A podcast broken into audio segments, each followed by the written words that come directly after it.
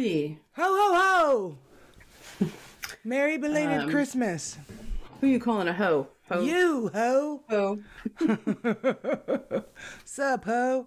Um hi. Welcome to History of a Haunting. I'm Carrie. And I'm Laura. And this is our Christmas Episode. ish episode. episode. Yeah. We're within 24 hours of Christmas. That's fine. Um, we were busy having festive times with our families. So uh, recording was delayed a touch. But uh, we are here to bring you a very, very fun episode, guys.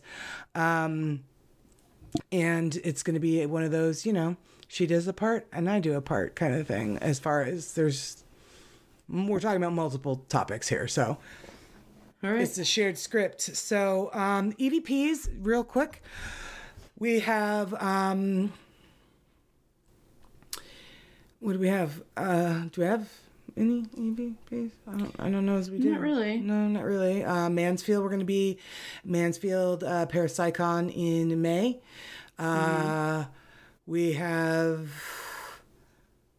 That's it. That's all the EVPs. We are going to be. All right, that's it. Yeah, yeah. That's all. That's all we've got. and that's your Um, Christmas present from us. from us. We're gonna just say that. Shut up.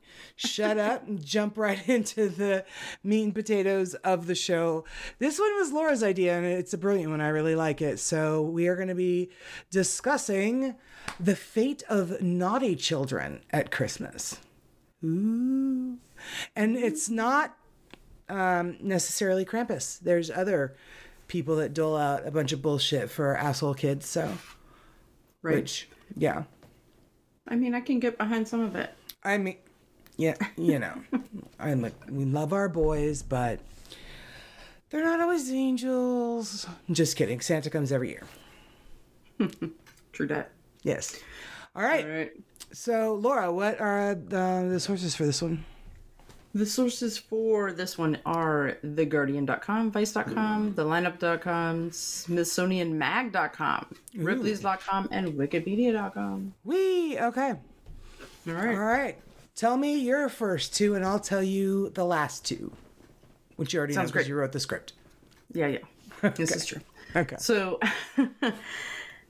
as we were just saying, in most English speaking countries, the worst fate a naughty child could expect on Christmas is like an absence of gifts, or in the US, they get coal.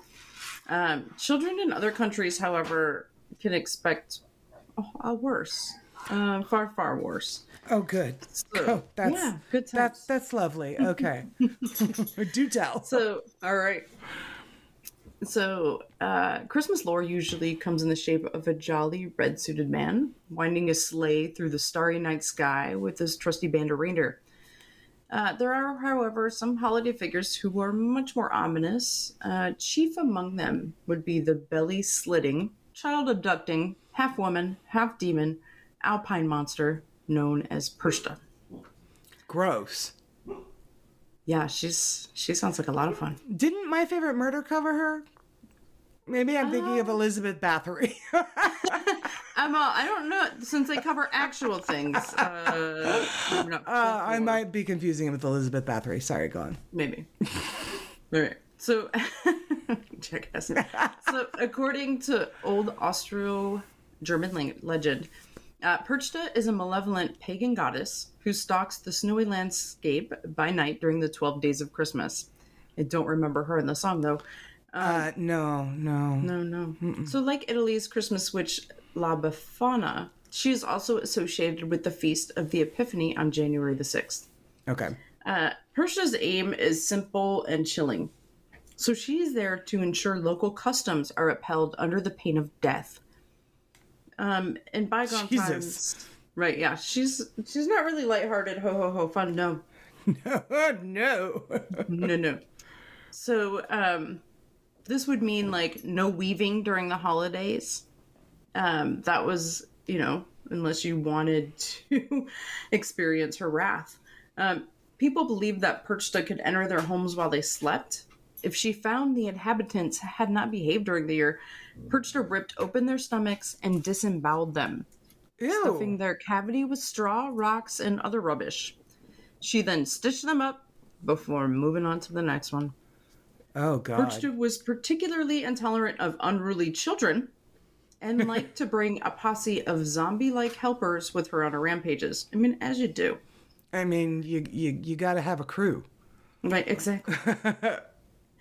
her large and misshapen quote unquote goose goose foot is sometimes linked to the tradition of eating goose at Christmas. Like that's pretty fucked up. A goo- uh, she has like one goose foot. yeah, apparently. She hops around on a singular goose foot. I mean, she maybe her other foot is normal. I don't know. It, Oh, good It wasn't specific. We got to find a picture of this this chick. So, Folklore's John B. Smith writes that Perchta's earliest incarnation, dating from the Middle Ages, Ugh. was as the enforcer of communal taboos. Um, this initially meant. Hold on one second. All right, this initially meant punishing those who dared weave on days deemed sacred, or those who refused to feast with re- the required enthusiasm. Put your fucking happy dyke face on and go feast. Um, Put down your goddamn basket and go beast. right? Pretty much. So Smith notes that as more peasant women entered the workforce, Perchta's focus turned to tormenting the lazy. okay. So Perchta is a sinister figure, he wrote, um, who punishes the slovenly, the idle, the greedy, the inquisitive. Don't ask fucking questions. Errant children got tossed into her sack and carted off with their legs dangling out as a warning to others. In one story, a young farmhand who incurs her ire by spying on her goes blind. Oh. Although his sight is ultimately restored, the message is clear. Don't fuck with Perchta. I mean, given what she does to with the slicing of the bellies and all of that, I guess Yeah, you know I mean- mm-hmm. that's pretty tame. Losing Yeah. your sight. Okay. So it's a sentiment echoed by author and independent scholar Stephen Morris, um, who has written about Perchta. Uh, quote, I think my favorite story is when she intrudes on a wedding reception she was not invited to attend. Uh, he said, It sounds like the wicked fairy in Sleeping Beauty, right? She curses the bride and groom and the whole wedding party by transforming them into wolves. Okay. Right. So frightening tales of Perchta are very entertaining, uh, but there is more to the legend than horror mayhem. Um, I first heard about Perchta in a book of German fairy tales. Uh, Rebecca Beyer uh, told the author of this article. She is a forager witch and a scholar of Appalachian folklore and magic who feels a strong connection to Perchta. Um, quote, I can find any creature or goddess figure that holds an aspect of terror interesting. She is one of the many dual faced goddesses, both fair and ugly, dark and light. I guess it's difficult not to find a resonance with deity figures that are so, frankly, human, like us, with these big oppositional aspects that remind us that in all light there is shadow, no matter how we'd like to ignore it. Okay. So, her point about Perchta's duality um, speaks to the contrast that makes her so fascinating. Her name means bright one, which refers to iterations of the Perchta legend, which depict her as youthful and white as snow, as opposed to elderly and hag like. Uh, she may be a dab hand at belly splitting and a close associate of Krampus, but as Morris points out, she is also known as Grandmother Winter, the woman who makes the snow. Um, that's probably the most family friendly version of her. Okay. So her legend does stretch back hundreds of years, but her popularity shows no sign of diminishing in Austria and elsewhere as she remains a visible part of Christmas festivities. wow. All right. So, a, perfect example is the Perchtenlauf, which, as Beyer explains, is a masked procession full of noise making, fireworks, and people, generally men, dressed as terrible beasts with large horns. These Perchten are fol- followers of Perchta, serve to frighten away the cold, evil spirits of winter by out uglying them. okay. so they are so fearful themselves they aim to scare the very cold away. Uh, the there were well documented attempts at suppression in the 17th and 18th century, but today these processions have experienced a revival. Uh, we're even seeing them in America now, uh, which you know people love. I mean, we love pretty much any attempt that we can dress up and make a lot of fucking noise. kind of our thing. We're fucking loud. yeah, we are loud. That's true. right. So each year, Beyer marks the Epiphany by preparing one of Perchta's favorite meals, which I'm. uh, Is it children? Um, quote, I personally enjoy leaving out a meal of oat gruel and herring ugh, for her on Janu- January 6th and having some myself in her honor. She says, I also cr- um enjoy creating art and imagery of her to honor her so she does not become a forgotten goddess. It is a sentiment shared by many every Christmas where Perchta and her terrifying deeds are celebrated. Wow. And so she's got like, she still has a couple weeks to go yet. Yeah, so most rain. yeah, most festivities of Christmas generally are considered to go from I mean, well, you have it actually starts way before like Advent, right? But Yeah. um all the way through to the to the well, the Epiphany, right, is supposed to be the yeah. I'm looking at my calendar, but I don't think. Yeah, it doesn't say for mm-hmm. I, for next year. Huh. Well, she sounds like a, a real gem. Oh, she's just a mm-hmm. love. right, pause for one second. Okay. Okay. So next on my list is I get to tell you about Grilla, her Yule Cat, and her 13 lads. And this comes from Iceland. Um, Okay, so it's a different take on the 12 days of Christmas. kind The of 13 lads of Grilla. Grilla. Okay. So, Tales of the Ogress Okay. uh, it began right. So we're starting off strong. Um, and ogress, I didn't even know there was a fucking word. I love. it. I mean, haven't you seen Shrek? I mean, probably. it's been a minute. Um, so, okay. Tales of the Ogress began as oral accounts, with the earliest written references found in the 13th century. So, in historic sagas and poems throughout the region, uh, so one reads, Here comes Grilla down in the field with 15 tails on her. While another describes, Down comes Grilla from the outer fields with 40 tails, a bag on her back, a sword knife in her hand, sword or knife, I'm guessing, coming to carve out the stomachs of the children who cry for meat during Lent. What is with this carving up stomachs? I don't know. Okay. And Why can't you have meat? All right. Oh, during Lent, I guess you're not allowed. Whatever it is. I mean, you're the Catholic.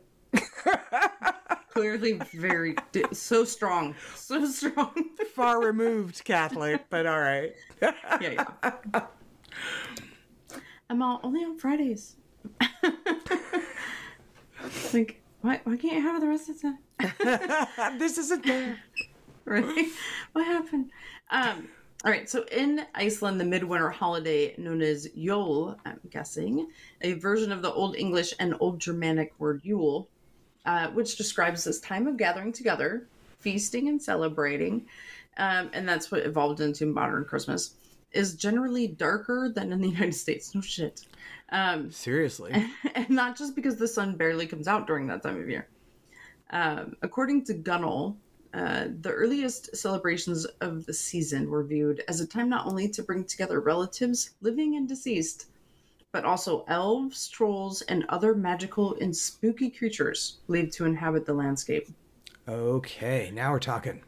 Right? Sometimes these figures would visit in the flesh as masked, masked figures going around to farms and houses during the season. That would not terrifying at all. Totes norm.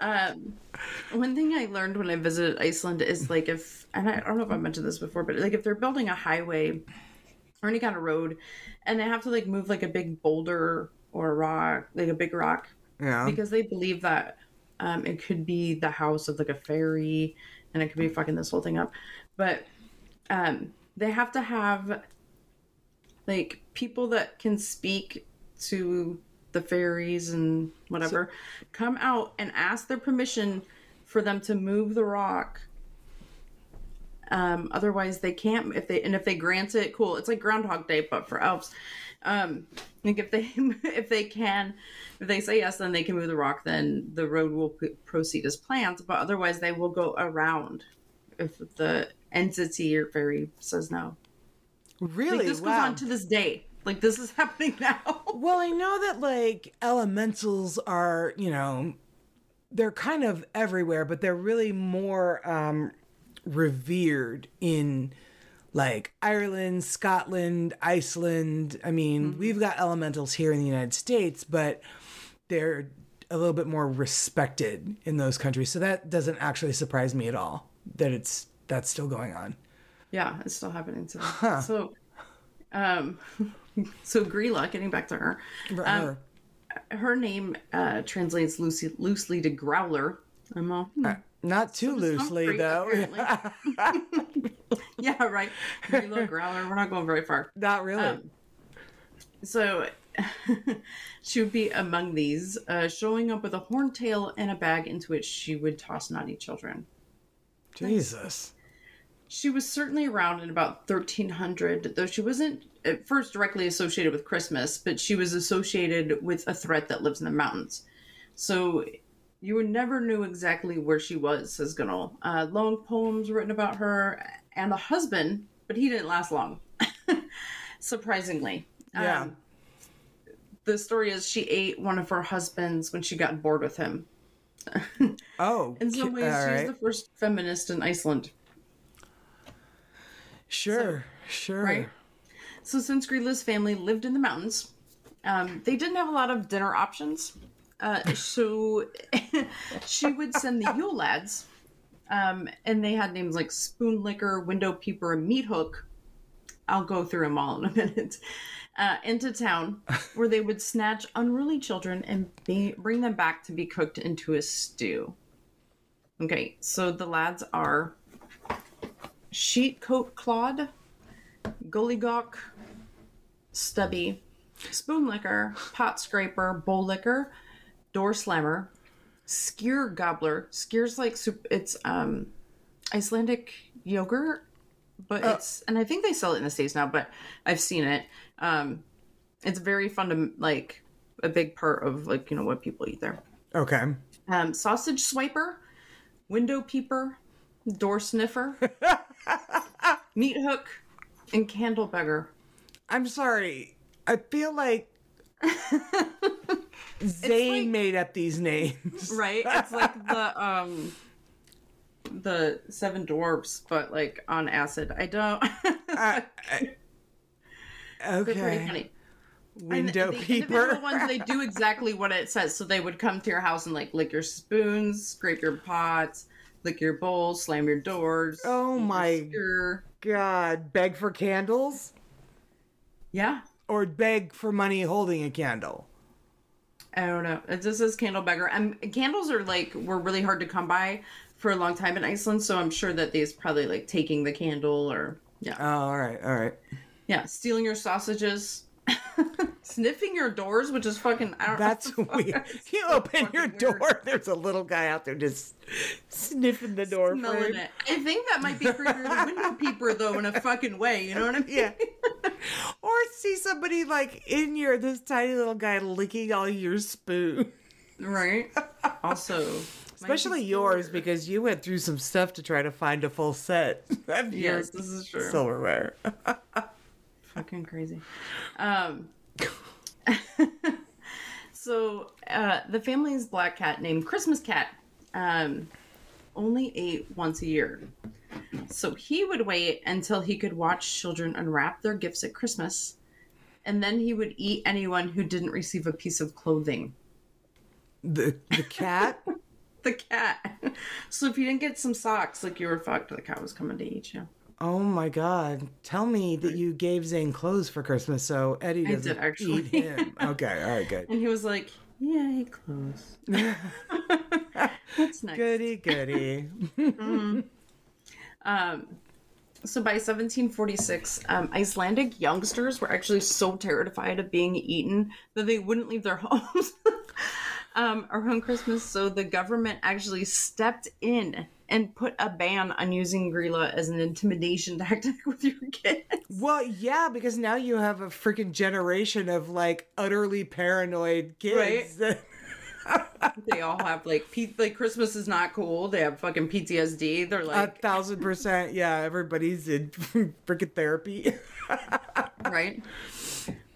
Like Christmas is coming. Oh fuck. the only seven year old is like, no. right? I don't know as Jesus was, you know, wanting it to be like this. right, exactly. okay, so after that, the ogress and her brood um, cleaned up their images in the popular culture. So Greeley Their PR send- woman was like, Right. listen, like, stop tweeting, put down the phone. Let's talk about this. Take a fucking bath. Leave the spoons alone. stop smelling people's doors. It's fucking weird. put the candles back. Right? um, so Greeley decided to send her sons into town only 13 days before Christmas.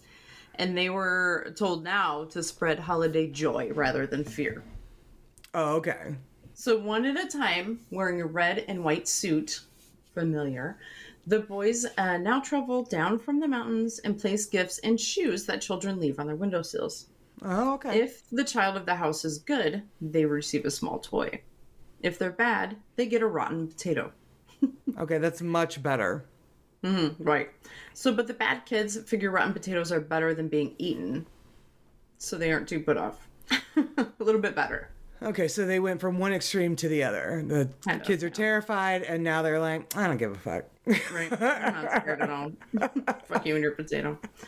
Um, so each of the Yule lads has his own method of causing madness, in addition to the rotten potatoes corresponding with the names you see in the drawings that were I already talked about, but there's a drawing of it above. okay. But although many of these methods are rather tame, there is nonetheless something disgusting to each.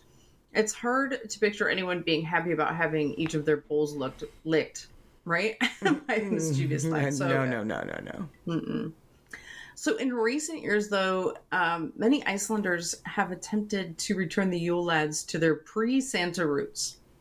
Okay. So going back to them being, you know, kind of gross. So the mo- they have new modern depictions of them showing them back in their middle aged, like brown and black rags.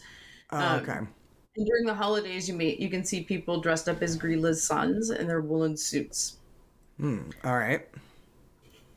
So as to what they did to the Christmas cat, he's still around, uh, prowling around during the holidays. Uh, in fact, he's probably the reason why children still beg their parents to put socks under the tree every year. So they didn't really clean him up too much, It's the only country where kids actually want socks and underwear. right? They're like, "Fucking please, fingers crossed." Right. So many socks, I don't know what to do with them, but thank Right. you. Thank you. Right? Ooh, that was a creepy one. Yeah, it's And- pretty weird. Very weird. When I the one time I Door did go, I saw it sniffer. a couple weeks after Christmas, and they still had stuff about Yule lads and stuff out. Oh, really? Mm-hmm. Wow.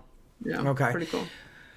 Wow. All right. Well, I am going to talk to you guys about Hans Trap, and he sounds like a real big piece of shit.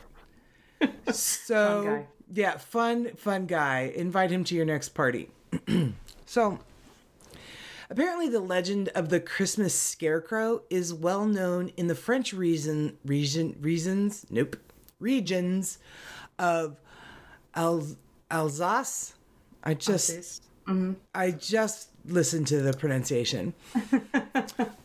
El- Alsace, Zas, and mm-hmm. Lorraine. Hans Trapp, according to the story, lived in the 1400s. He was rich and powerful and a merciless man who was feared by the people of Alsace. Alsace? Alsace? Mm-hmm. Sure. His thirst for power was so great that he turned to deals with the devil to enhance his power and his status. So when the Pope heard about this, he actually excommunicated Trapp, after which he was then banished from Alsace, and his wealth and his lands were confiscated. Um, which was fine because it didn't really compare to what happened next. So, this guy was reduced to constructing a makeshift home in the mountains of Bavaria in Germany. Um, here he continued to brood and his evil desires festered, which that is probably one of the most disgusting words. Something that festers is not ever going to be lovely. Um, he developed a hankering to try the taste of human flesh. Ugh. Finally, He ended up becoming the dreaded Christmas scarecrow. Adorned in straw as, as a disguise, he waited on lonely roads for a victim. So, a boy aged about 10 years old happened across his path one day, and Trapp stabbed the unfortunate shepherd's boy with a sharp stick. With the body safely back at his lair, Trapp sliced it into pieces and roasted it. But before he could eat, he was struck by a divine lightning bolt and killed. So today, naughty children are warned that Hans Trapp's spirit lingers on and that he might visit them in his scarecrow disguise if they don't mend their ways. Um, he's a very popular boogeyman and a frightening tall tale, you might think, but nothing more than that. Unfortunately, the story seems to have been inspired by the incredible true tale of a real person. I love a good twisty twist. so, Hans von Trotha was a knight who lived from 1450 to 1503. He commanded two castles in the Palatine, um, in the Palatine territory, but he became embroiled in an argument with the church over the property in one of them. So the abbot would not concede certain properties to von Trotha. So the emb- embittered knight stopped the supply of water. what a dick. Stopped the supply of nearby water to the town of Weissenberg with a dam. In retaliation, the abbot had the dam destroyed, which then flooded the villagers' homes and their businesses. so, Oh, good deed. yeah, yeah, they're having a pissing contest over here, and meanwhile, the people are like, "Hi, we need water, not this much water. right. Um, that's too much water." Um, the dispute continued until, just as with Hans Trapp, the knight was summoned by the Pope himself and excommunicated. So, while there's no record of Von Trotha turning to cannibalism and hunting children while dressed as the Scarecrow, what we do know of his life is also extraordinary. Even the Emperor's intervention wasn't enough to put a stop to the knight's battle with the abbot of the Weissenberg Abbey, which is exactly why Pope Innocent VIII came into the picture in the first place. On his summoning to successor Alexander VI's papal court, von refused to attend. Instead, he sent a letter to the new pope, which expounded on von Trotha's fate while accusing the pope of all manner of impure acts, which some are probably true. probably true. Probably true. um, back then, the popes weren't really that great. Um, so even excommunicated, von Trotha did well for himself. Serving the French royal court, he was given the Chevalier d'Or. Yeah? Mm-hmm. Okay, cool. Uh, by King Louis XII. On his death, all charges against him were reversed and forgiven. Something of his notoriety lived on, though, and not only in, Han- in Hans Trapp. Local legends also referred to him as the Black Knight, a formidable specter that was sometimes said to accompany Santa Claus and punish children who were unworthy of gifts. So He that's doesn't fucking quit. He's got doubled. He's he's got two jobs. Mm-hmm. And that's actually the first time that I heard of somebody that um like him. I mean, it, to me, it, it it sounded like it he wasn't too far off of from Vlad the Impaler. Yeah, like it sounds like yeah. And then all of a sudden, then Vlad Santa's companion, and if you don't straighten up and fly right, dear God, I mean, yeah. yeah, Fair. yeah. So that's Hans Trapp. My next mm-hmm. one is Kalin Kantzari. Kalin, Kalin Kantzari? Mm-hmm. Sure. I believe so. I mean, sure, why not? Mm-hmm. So, the Kalan Kanzari are goblins, and they spend most of the year underground trying to bring about the apocalypse. Very chill. Very chill. Super mellow bunch of guys. During Advent, they come out um, to human territory to cause mischief and evil. They're sometimes described as black furry creatures with tusks and horns. So, gremlins, maybe? Sure. Ish.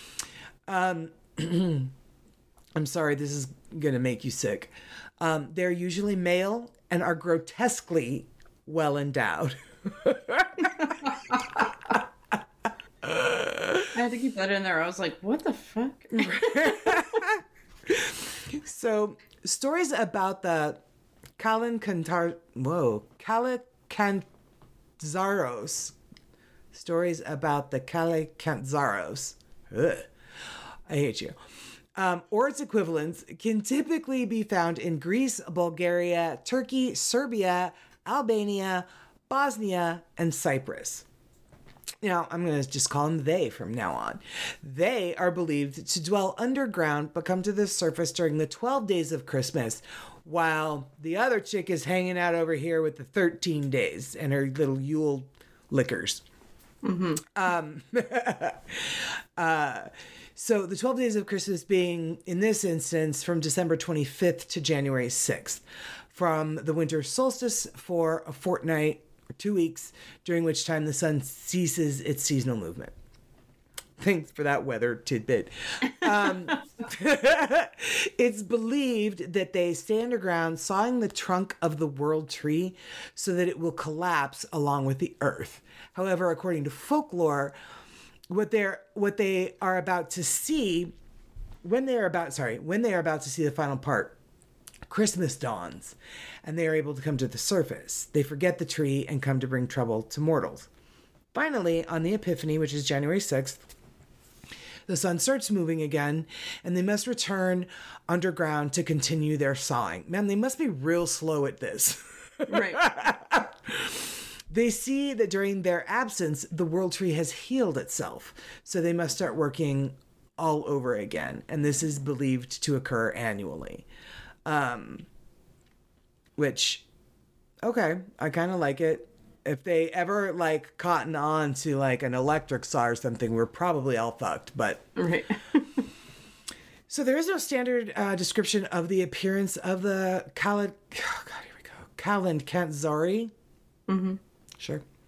There are there are regional variations as to how their appearance is described. Now, to some Greek illustrators, they have imagined them with some animal parts such as hairy bodies, horse legs, or boar tusks. So the more upsetting, the better.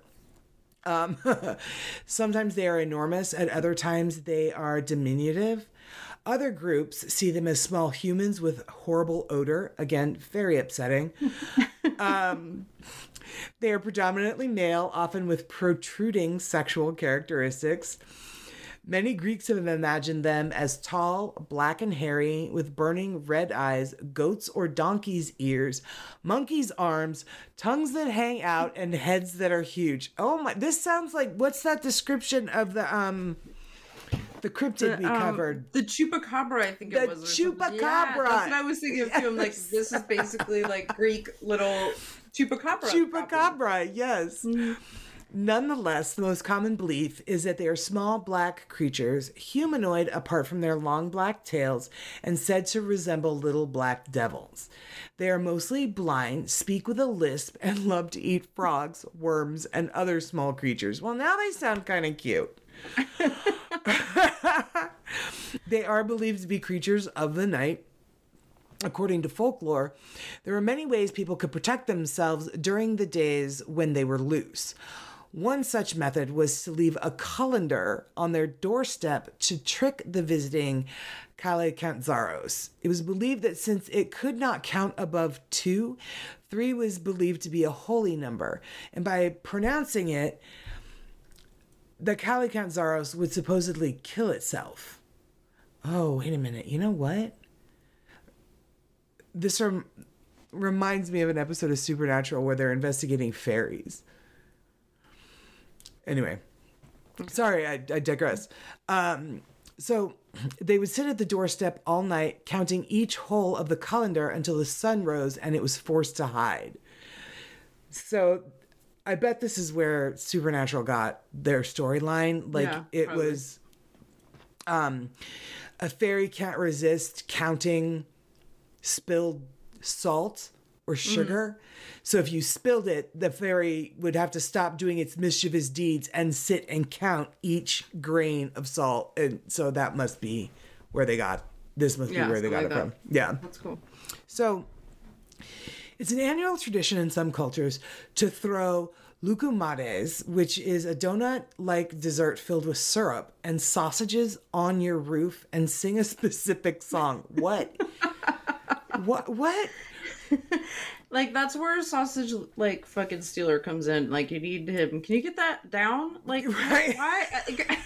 Let's bring about all of these to get people together because we really need them to work cohesively. Um, so it, it's believed that once you've thrown your donut like dessert and sausages onto your roof singing this song, that once that's done, the calican, the calican, the little guys will eat these and leave, returning to their work underground. So, another supposed method of protection from these little guys was to leave the fire burning in the fireplace all night so that they could not enter through it. In some areas, people would burn the Yule log for the duration of the 12 days. In other areas, people would throw foul smelling shoes into the fire as as the stench was believed to repel the Kalikatzari, forcing them to stay away. Additional ways to keep them away included marking one's door with a black cross on Christmas Eve and burning incense. Nothing about having a little guy lick your door, though. Sniff your door. That's right, sniff your door.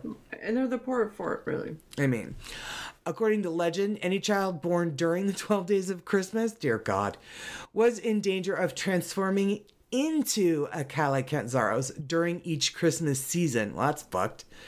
Right. Starting in adulthood. so you don't get two presents, and now you might fucking And turn now- into a weird monkey, snake, crocodile, whatever the fuck. man. Goat head shoe person. All right. Um, so it was believed that the antidote to prevent this transformation was to bind the baby in tresses of garlic or straw, or to singe the child's toenails. Sure, just throw in a light child abuse and he's gonna be fine. I think that the one thing I love most about this story is the creative, like fucking ways that you have to like get rid of them. Right? I feel like somebody's whoever's pulling the string is, is like, you know what I want right now? I could really use a fucking donut. Right? You know what? Throw a donut And some sausage. Fucking sausage on your yeah sausage. Get some sausage. Right? Let's make him sing a song. That'll be fucking hilarious. you know what else? Yeah, burn their toenails. It's fucking weird. Right? And their smelly shoes, they fucking stink. Make them get rid of those. They too. love it. They Like- love it. You know what? But they like can't. kind They of can't count. for the greater so- good, though. You know, like get rid of the smelly shoes. right? I mean, I don't know why you need a The Christmas anti clause for that. You mean you should always get rid of smelly shoes. But anyway, um, according to another legend, anyone born on a Saturday could see and talk with them. All right, that's not too too bad. Um, one. One peculiarity that set the Kalakandazari, I've just given up on that word, I, even though I still continue to try and say it. One peculiarity that set them apart from other goblins and creatures in folklore was that they were said to appear on Earth for only 12 days each year. Thank God. Their short duration on Earth, as well as the fact that they were not considered purely malevolent creatures, but rather impish and stupid, Sure, they weren't sniffing doors and licking spoons. led to a number of theories about their creation. One such theory connects them to the masquerades of the ancient Roman winter festival of Bacchanalia. Yeah? Yay! Earlier, uh, and the earlier Greek Dionysa. Dionysia. Dionys. Dionysus. Di- no, Dionysia. S-I-A. Dionysia. Anyway. During the drunken, orgastic parts of the festivals, people wearing masks, hitting, uh, hitting, nope, hiding. Well, hitting something. It sounds. like. I mean, under costumes in bestial shapes, yet still appearing humanoid, may have made an exceptional impression on the minds of simple folk who were intoxicated. in Greek, The term Kali Kantzaros is also used to describe a number of other short, ugly, and unusually mischievous beings in folklore. When not used for the aforementioned creatures, it seems to express the collective sense for the Irish word leprechaun and the English words gnome and goblin. And that, ladies and gentlemen, are the fates of naughty children at Christmas time around the world. Some good, uh, interesting, and there's more out there too. It's like no uh, shortage. Of, No short supply of, yeah. of weird mixes of tradition and folklore and Christmas that have gotten all intertwined. Yeah. And just kind of like you said, just sort of like cherry picking from different like ideas and putting together just the most fucked up thing you could come up with. I love Um, I, I love it too. I'm glad that we here in the United States don't really have to threaten children with um, really crazy versions of the kukui. Um, because wow, that's uh, that's pretty intense. I'll tell you what. Um, Although now we, you know, have elves on our shelves and they're being watched all the time. I mean, I mean, there's that. Yeah, though my favorite is uh, Snoop on a stoop. yeah, love that. That one I love. Yeah, that elf on the shelf uh, is kind of hella creepy though. Um, another one that people send to me a lot because obviously they know we're into the paranormal and stuff like that is, um, doll in the hall. just to get like a creepy looking doll and just like move her around. No, she's not holding a gift, nothing. Just move Right. her around the house, which I think is kind of funny. But again, would send children to therapy more than likely. Send me to therapy. Yeah, I'm not. A, I can't. I'm not a fan of dolls, at at all. No dolls at all. Um. So yeah, that's what we have for our belated Christmas episode, guys. We hope that you enjoyed it and uh, will forgive us, me primarily for the butchering of Callan Kanzari or those. Kanzaros or Kenzar. Kan- it is pronounced a bunch of different ways, obviously, because it does kind of pop up in a lot of different. Sure, yeah, Greek and Irish, yeah, all that. And then it changes for like um, plural and. Yeah, it's not just sort of. word. I mean, you can look you it up. great. Yeah. Thank you so much. You did great. I love this story. Good job picking out the the really special, creepy, gross, stupid ones. I'm here for you. Yeah. So um that is it for us guys. Um we have our uh New Year's Eve celebration episode is coming out um this Saturday the this Saturday, the 31st on New Year's Eve. We did record that last weekend with our very special guest. Um, and you guys finally, finally, those of you who have been with us since almost the very beginning, um, are very familiar with the phrase, Aaron, write that down. And you are all finally going to be able to meet Aaron of Erin, write that down. So she's going to be our special guest. We wanted to prove to you she is real. And um, that's all I have. Laura, do you want to let them know where they can follow us? Sure thing. You can follow us on, let's see, Facebook, Instagram, and the TikTok at HOAH Podcast.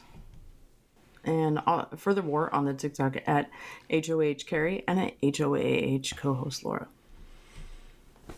And that is it. Thank you guys so much for watching. Um, we hope that your Christmas holiday was filled with family and fun and food and lights and all of the wonderful things that this season brings. And uh, we will see you on New Year's Eve as we give a resounding fuck you to 2022 and we treat incoming 2023 very very gently like removing a baby bird from an egg. Want to be real gentle with that one.